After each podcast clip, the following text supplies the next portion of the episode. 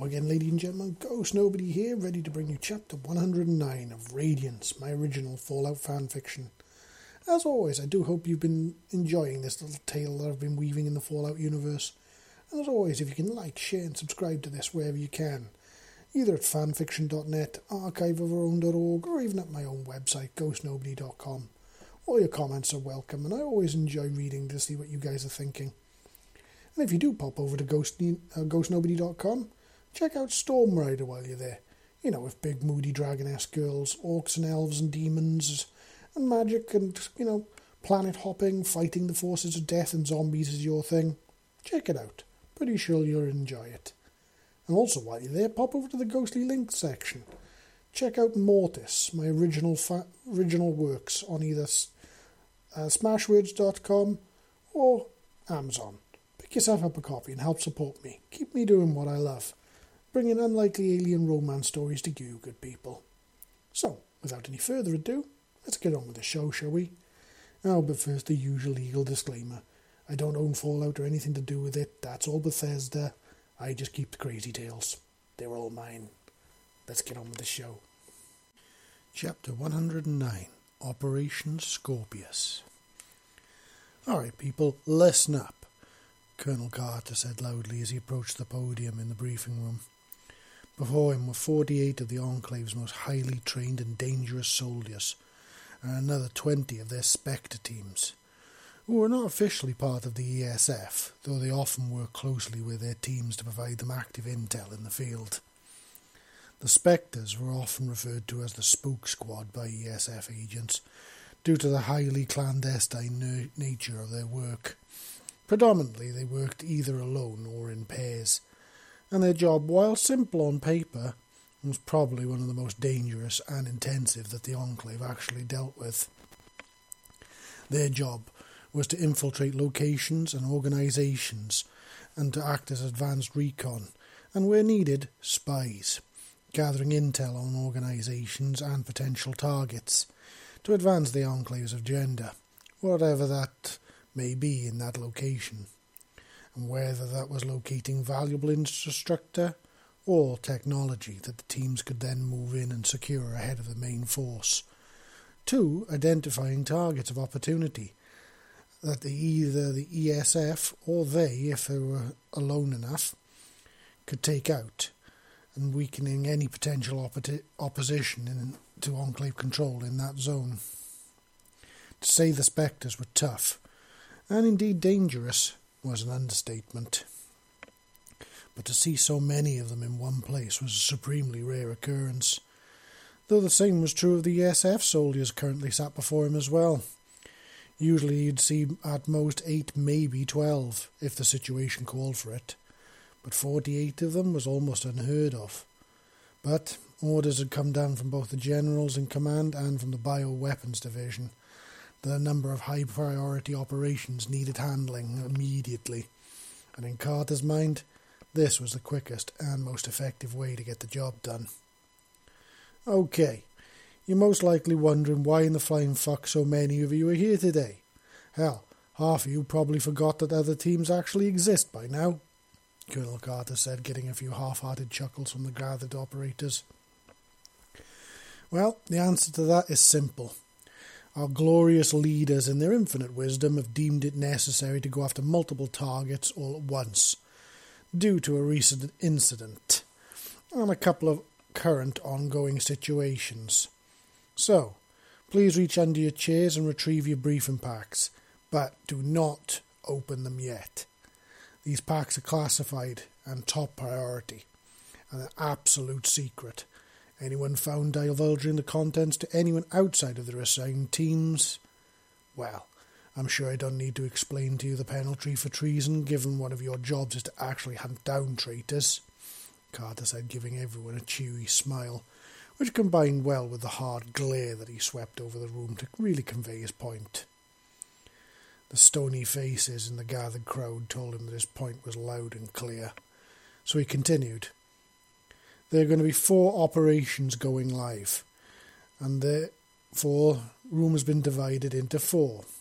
One quarter of you will be assigned to Operation Gladius, another to Operation Beachhead, the third to Operation Glass Eye, and the final to Operation Qu- Operation Scorpius. He continued clicking a metal control button on the podium.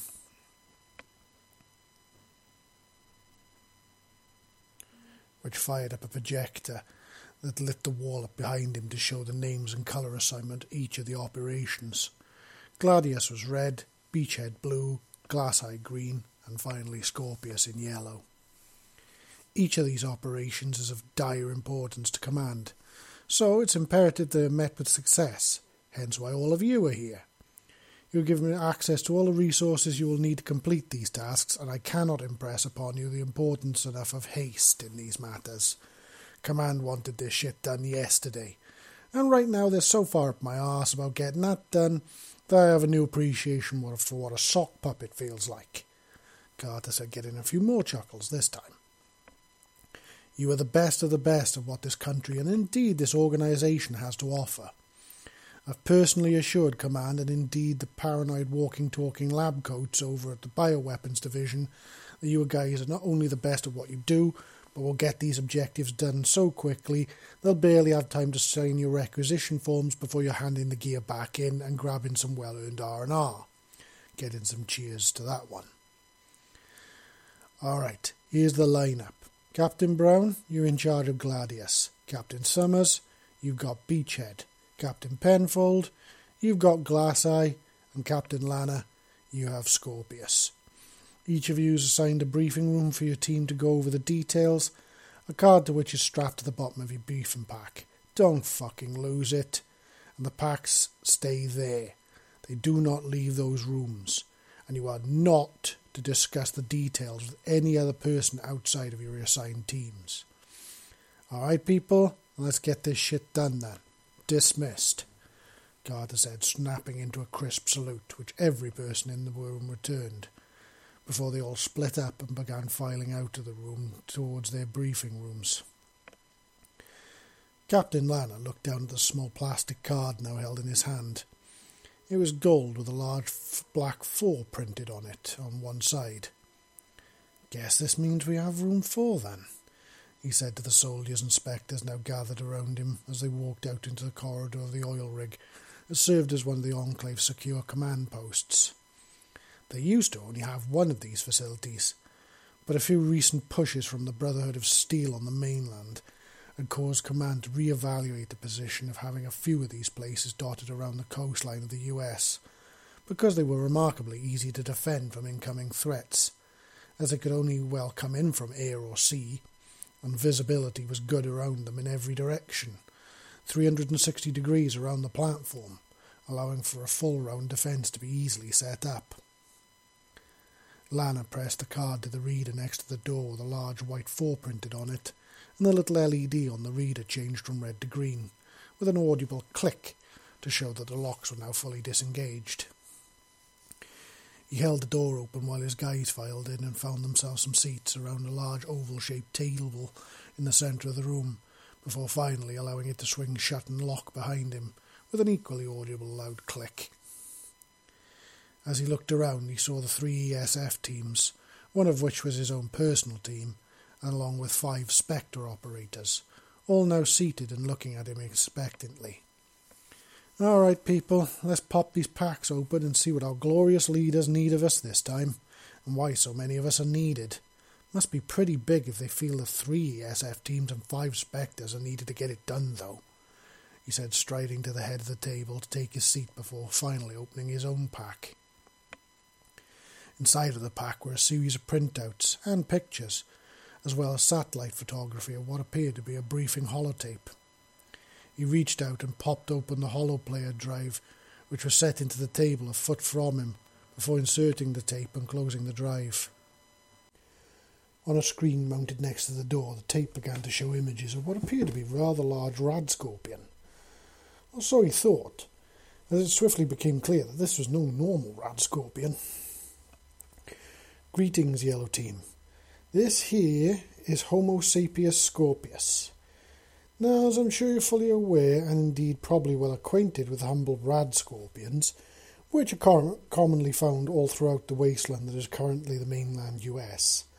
But I highly doubt you've seen one of these before. The unknown female voice narrating the briefing said, while images flicked from rad scorpions to what looked like some kind of armoured human at first, until they realised that they not only appeared to have four arms, but what looked like a long tail with a stinger attached to it.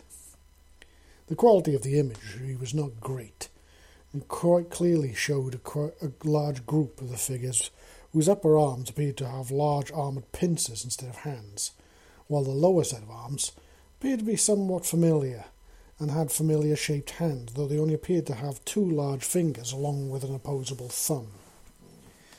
Their heads were humanesque, though they appeared to have what appeared to be multiple sets of eyes, along with large mandibles around their mouths. Their legs were also much larger than steel armoured plates, while their most defining feature was the long multi segmented tails they all had protruding out of their rear ends, and was tipped with a large and vicious looking stinger.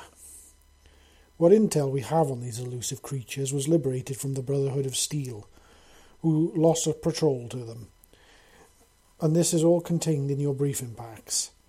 But, from what we can tell, the creatures have up and moved from their original location at the edge of the Mojave to an area near Boston, where they have recently been sighted by a different set of the Brotherhood. We believe the reason for this mass exodus and migration was due to fear of reprisals from the Brotherhood. So, in an effort to escape them, they crossed an incredible amount of distance in order to elude them, which indicates a very high degree of intelligence, in that they left their original habitat and sought one vastly different in order to throw off their potential pursuers. We indeed have a great interest in these creatures for our bioweapons program. So, it is your job to not only locate them, but to capture as many living and unharmed specimens as is possible to extract, the female voice said before abruptly cutting off. So, we're going hunting for human shaped scorpions, one of the members of the team said, a Latino woman by the name of Rosita, raising an eyebrow at him while speaking. Hey, I don't give out the jobs, I just get the glorious job of making them happen. Lana said with a shrug. These fuckers must pack quite a punch if they feel that twelve of us and five of these guys are needed to bag and tag them. A surly man by the name of Larsa said, looking at one of the printed out pictures of the scorpion hybrids closely. Well, we know they took out a Brotherhood patrol, and as much as we take the piss out of these meatheads, they don't go anywhere without packing some serious hardware. So, if they can not only ambush but take out a heavily armoured and armed patrol, then yeah, my guess is they're not just a threat to be taken lightly. Lana said, looking at the map, the suspected last known position of the hybrids ringed in it in, in red.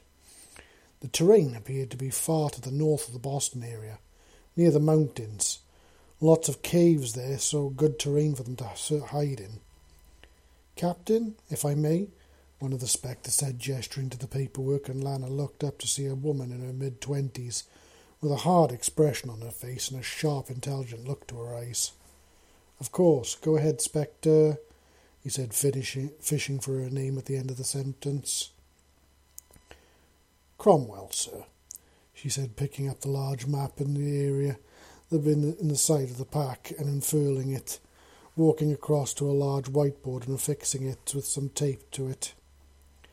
Well, the way I see it, there's multiple settlements in this area, so the locals are bound to have gotten some kind of glimpse of these creatures. I highly doubt that a group this large moved in and went unseen. The intel says the group is possibly made up of over 300 individuals, which is a sizable force, which for my money explains the team size here today. I would hardly recommend setting up an FOB here to this old satellite facility. It would certainly have the infrastructure we need to set up an area-wide comms network, as well as to get one of our guys on SIGINT duty so they can possibly crack into and listen in on the local Brotherhood comms, while the rest of us canvass the local settlements for any potential intel. Meanwhile, you ESF guys can set up a QRF from here so that we can respond at a moment's notice, the Spectre said, pointing to the various points of interest on the map. Lana nodded his head while scratching his chin. Hmm, sound plan. It'd also be a good idea to possibly lay hands on some sentry bots to help us hold the facility, as from what I've read lately, there's been a lot of large increase in super mutant activity in the area. Might also be worth looking into what local assets we have in the area and pumping them for potential actionable in causing Cromwell to turn head, causing her large black braids to swing in motion with her head. A sound strategy, I do think we need to address the real elephant in the room here, she said, and Lan looked at her with a raised eyebrow. Oh, and what elephant is that exactly? he asked, feigning innocence, as he wanted to see exactly how much he knew about the current situation happening down in the Boston arena. The situation involving a pair of escaped bioweapons, an MIAS ESF team, and to be fair at this stage, though it's most probable they're KIA, and the fact that we're going to be operating within that same arena, she said, taking Lana aback by how blunt she was about it. These spectres really did take their intel gathering very seriously even within the enclave itself. He sighed heavily and nodded. There was obviously no point in denying it, as rumours had been flowing around the ESF quarters ever since the distress beacon had been received. This was the first ESF team to not only fail in their mission, but essentially get wiped out to a man. Even the two bioweapons that had been assigned to the team were unaccounted for, though whether they themselves were responsible by going rogue, or if the entire team had been wiped out by the two they were hunting had not been yet ascertained. Yes, there's no point in denying it, as knowing you lot, you've probably got a lot more intel on it than I do, and I was in the comms room when the call came in. Team's officially MIA, but given that we've lost all the tracker signals, including the ones assigned to the two bioweapons assigned to them, essentially means they can be reasonably assumed to be KIA at this point or they'd have called in by now. Each team operates on a very strict set of SOPs, so if they were compromised and scattered, they'd have used any available radio relay to send out a signal, though we do have their last known coordinates, Lana said. Cromwell nodded her head and actually seemed to relax. Well, it seems we can work together, Captain Lana. You were right, of course, when you said they'd probably have more intel on it the fate of the team, as it was our people that were dispatched immediately after the call came in. But I wish to see if he would speak frankly and honestly with us about it, or whether regimental pride would make you attempt to either downplay it or conceal the truth. But you were frank, and you were honest about it. So I do believe we can build a good working relationship between our people and mine on this, she said. Lana felt his clutch clench Looked like his instincts had once again been spot on. Well then, care to share any of those details on our missing team? he asked, and Cromwell glanced at her fellow spectres, all of which seemed to share the glance as well as a nod that started with one and spread to the others. Killed in air action, every last one of them. The only bodies we haven't been able to find and recover were those of the two bioweapons and that of Corporal Fuller though from what we read in the commanding officer's report, he was killed in a place the locals call the Glowing Sea, which is a radioactive wasteland far to the south of the area. Apparently, he was working undercover within a local resistance group who call themselves the Railroad, and opposed to the slavery of the synthetics the Institute produce. And from what we've read, the details they somehow recovered from the Railroad, he managed to get into a fight with some Deathclaws and his armour got compromised. It detonated the fusion cores, causing a complete loss. The rest of the team appear to have gotten into a firefight with the Brotherhood of Steel and got themselves cornered. Though, from what our people did report, they took down a good number of them with them in the end. Now, whether the Brotherhood took the bodies of the two bioweapons or whether they escaped is still currently up for debate. Our people within the Brotherhood itself are currently investigating this. But, as you can imagine, they do have to be cautious as to not compromise themselves, she said. Lana sighed heavily and nodded. The news that it was the Brotherhood angered him. But at the same time, it was a risk every ESF operative took any time they went out into the field. Though it did give him some comfort to know that the team had given the Brotherhood a bloody nose on their way out, and had gone down fighting along with it. It was pretty much all one could ask for these days. Alright, so I guess this is essentially leading on to the two loose bioweapons still operating in the are- arena then, Lana said, and, and Cromwell nodded. Yes, and what isn't common knowledge is the size of their team. We uh, aren't dealing with just the two of them anymore. As we've tracked them across the country, they've grown quite a following and in influence as well. It seems that number seven has quite the talent for both diplomacy and drawing people to him. I can fully understand why Command is very keen to recapture him, but his power is nothing to be underestimated. The reports I've read and the pictures I've seen detail that he is very capable of unleashing quite a level of destruction when so inclined. Do not believe for one second that your power armor will protect you from him. If we encounter him, we must act swiftly and decisively. So it is my opinion that alongside our plan for dealing with our primary target, we have a secondary plan just in case we encounter him or his team, Cromwell said.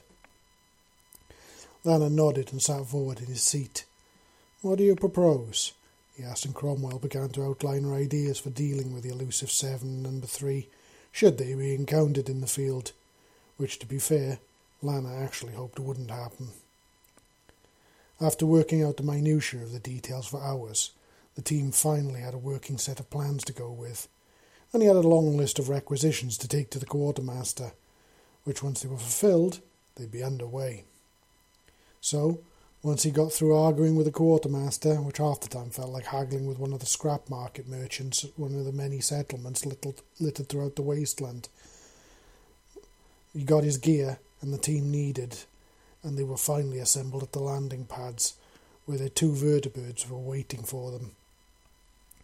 As they were loading up, Lana could see the other teams loading into their own vertibirds, and he couldn't help but be a little awed at the spectacle of 48 of the high, most highly trained operatives in the country and 20 of the best intelligence operatives in the world had to offer were loading up to launch a massive assault on Boston.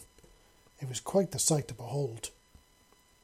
Lana loaded up his own two vertibirds with six ESF operatives per bird, two Spectres in one and three in the other which, given the third member was Cromwell, she rode with him in his. He noted that, unlike his soldiers, not one of the spectres wore power armour or even uniforms. They were dressed completely in civilian clothing. Cromwell herself was dressed like a caravan guard, in brown leather duster with a thick woolen jumper along with some faded jeans. Their weapons were non-standard issue as well. While the ESF carries a mixture of plasma and coil guns, they carried simple but well maintained ballistic weapons. Cromwell herself was carrying an assault rifle that looked to be of Russian descent, but it still looked like it had just come off the production line, though it did have a few aftermarket additions, like a laser targeting system and a suppressor. Any idea what the other teams are up to? Lana asked, looking at Cromwell, and for once the Spectre just shrugged. I'll give them this. Command sure played this one close to their chest, though I do have my suspicions.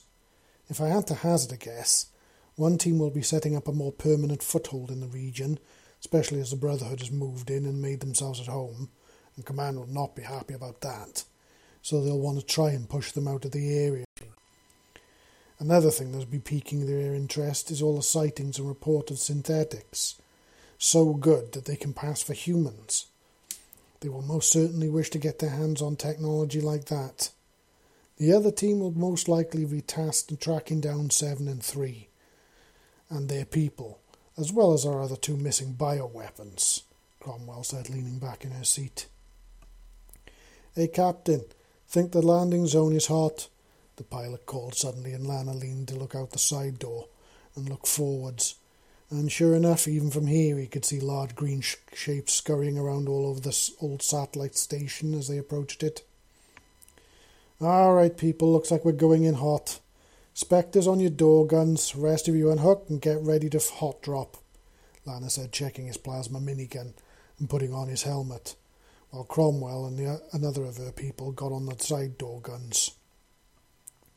Lana instructed the pilot to relay to the other vertibird following them what was happening. Then, once they received an acknowledgement, they did a flyby in which he and his people all jumped out of the doorways. The feeling of the free fall sent Lana's stomach skyrocketing up into his throat as he shot towards the ground feet first. To be fair, this went against every single human instinct he had, as stepping out into nothingness meant he was essentially falling like a fucking brick from the sky. But that was one of the power armor's party pieces.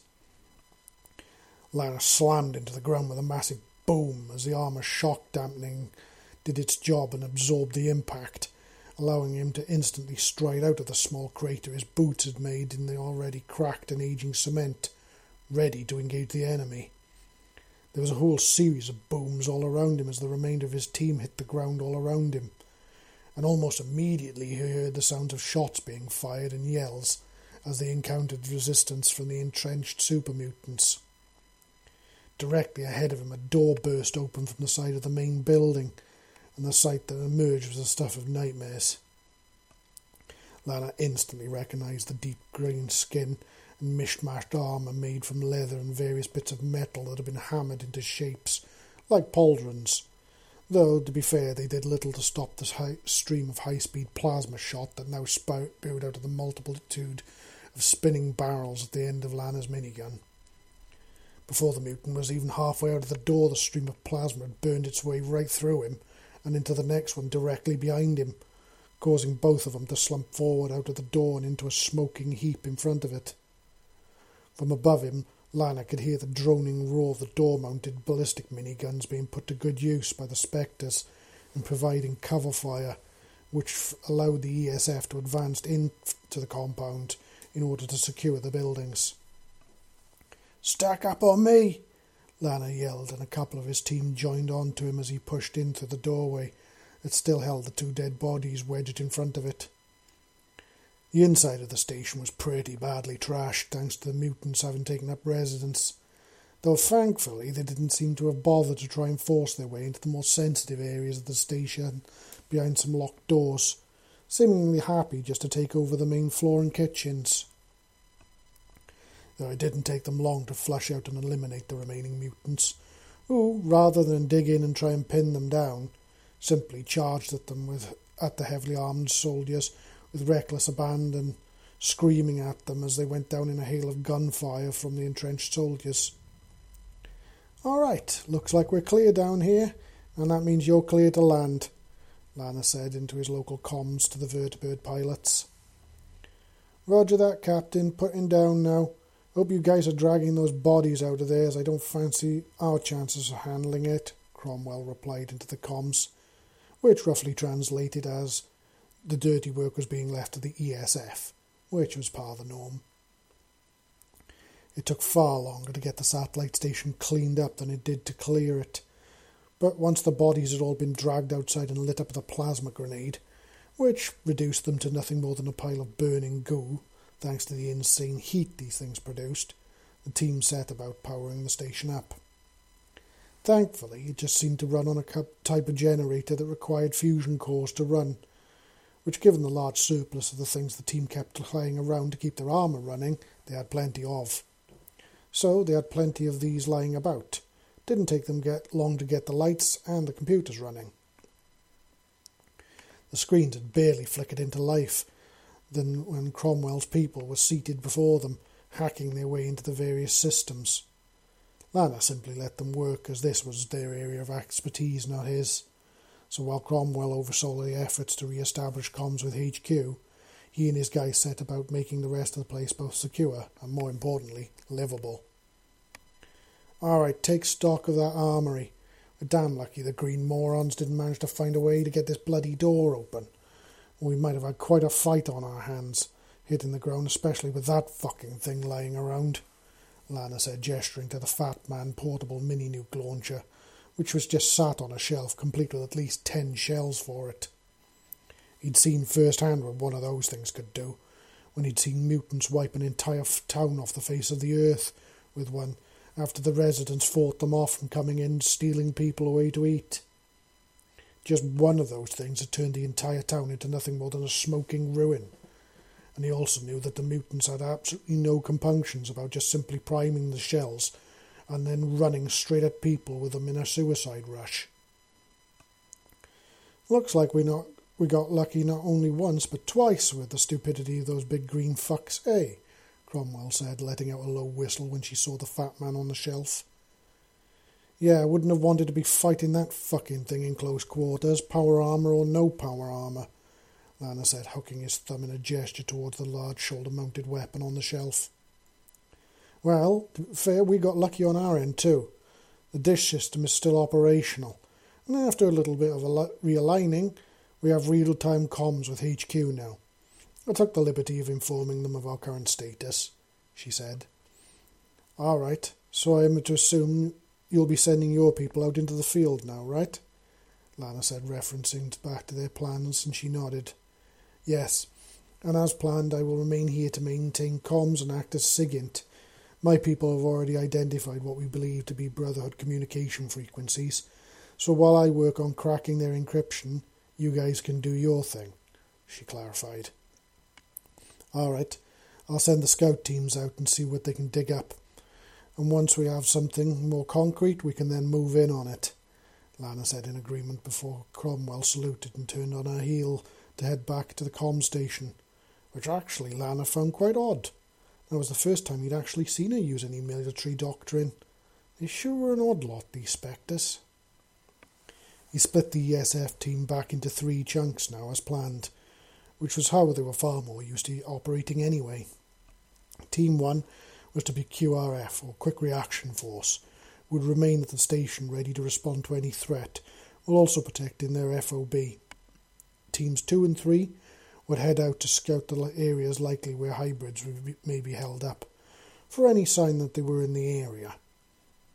So, as the teams and the Spectres headed out, Lana and his team settled in to aid Cromwell in the comms room which they turned into a some makeshift command station with maps and satellite imagery of the region mounted on all corkboards around the walls. They left the majority of the security work to the two sentry bots he'd managed to wrangle out of the quartermaster for the task. So this left the one ESF team, one spec, and two pilots operational in the station. Though, as none of his team understood fuck all about cracking encryption, there wasn't a lot they could do until Cromwell struck lucky and managed to break through it. That's when things got a lot more interesting. There were numerous frequencies the Brotherhood used to communicate, so it took Cromwell quite a while to break through them, even with her impressive and rather odd looking bag of tricks, which to the untrained eye looked more than, little more than a Pip Boy with a lot of wires and antennas jammed on top of it. But in reality, was a top of the line and very sophisticated cipher system. So, once they, she cleared one, she would assign it to a workstation within the com station, and Lana would set one of his guys to monitor it for anything that they could use. Looks like the Brotherhood engaged in some kind of ground war with some kind of non human locals. Though, by the looks of it, these guys aren't mutants or anything we've seen before. They seem to be smart are using very highly sophisticated tactics, Cromwell said, drawing a ring around an area on the map which indicated the hot region. Our hybrids? Lana asked, and Cromwell shook her head. No. From what I've managed to ascertain, these guys are some kind of avian species. Apparently incredibly good at guerrilla tactics and sabotage. They seem to have managed to fight the Brotherhood to a standstill.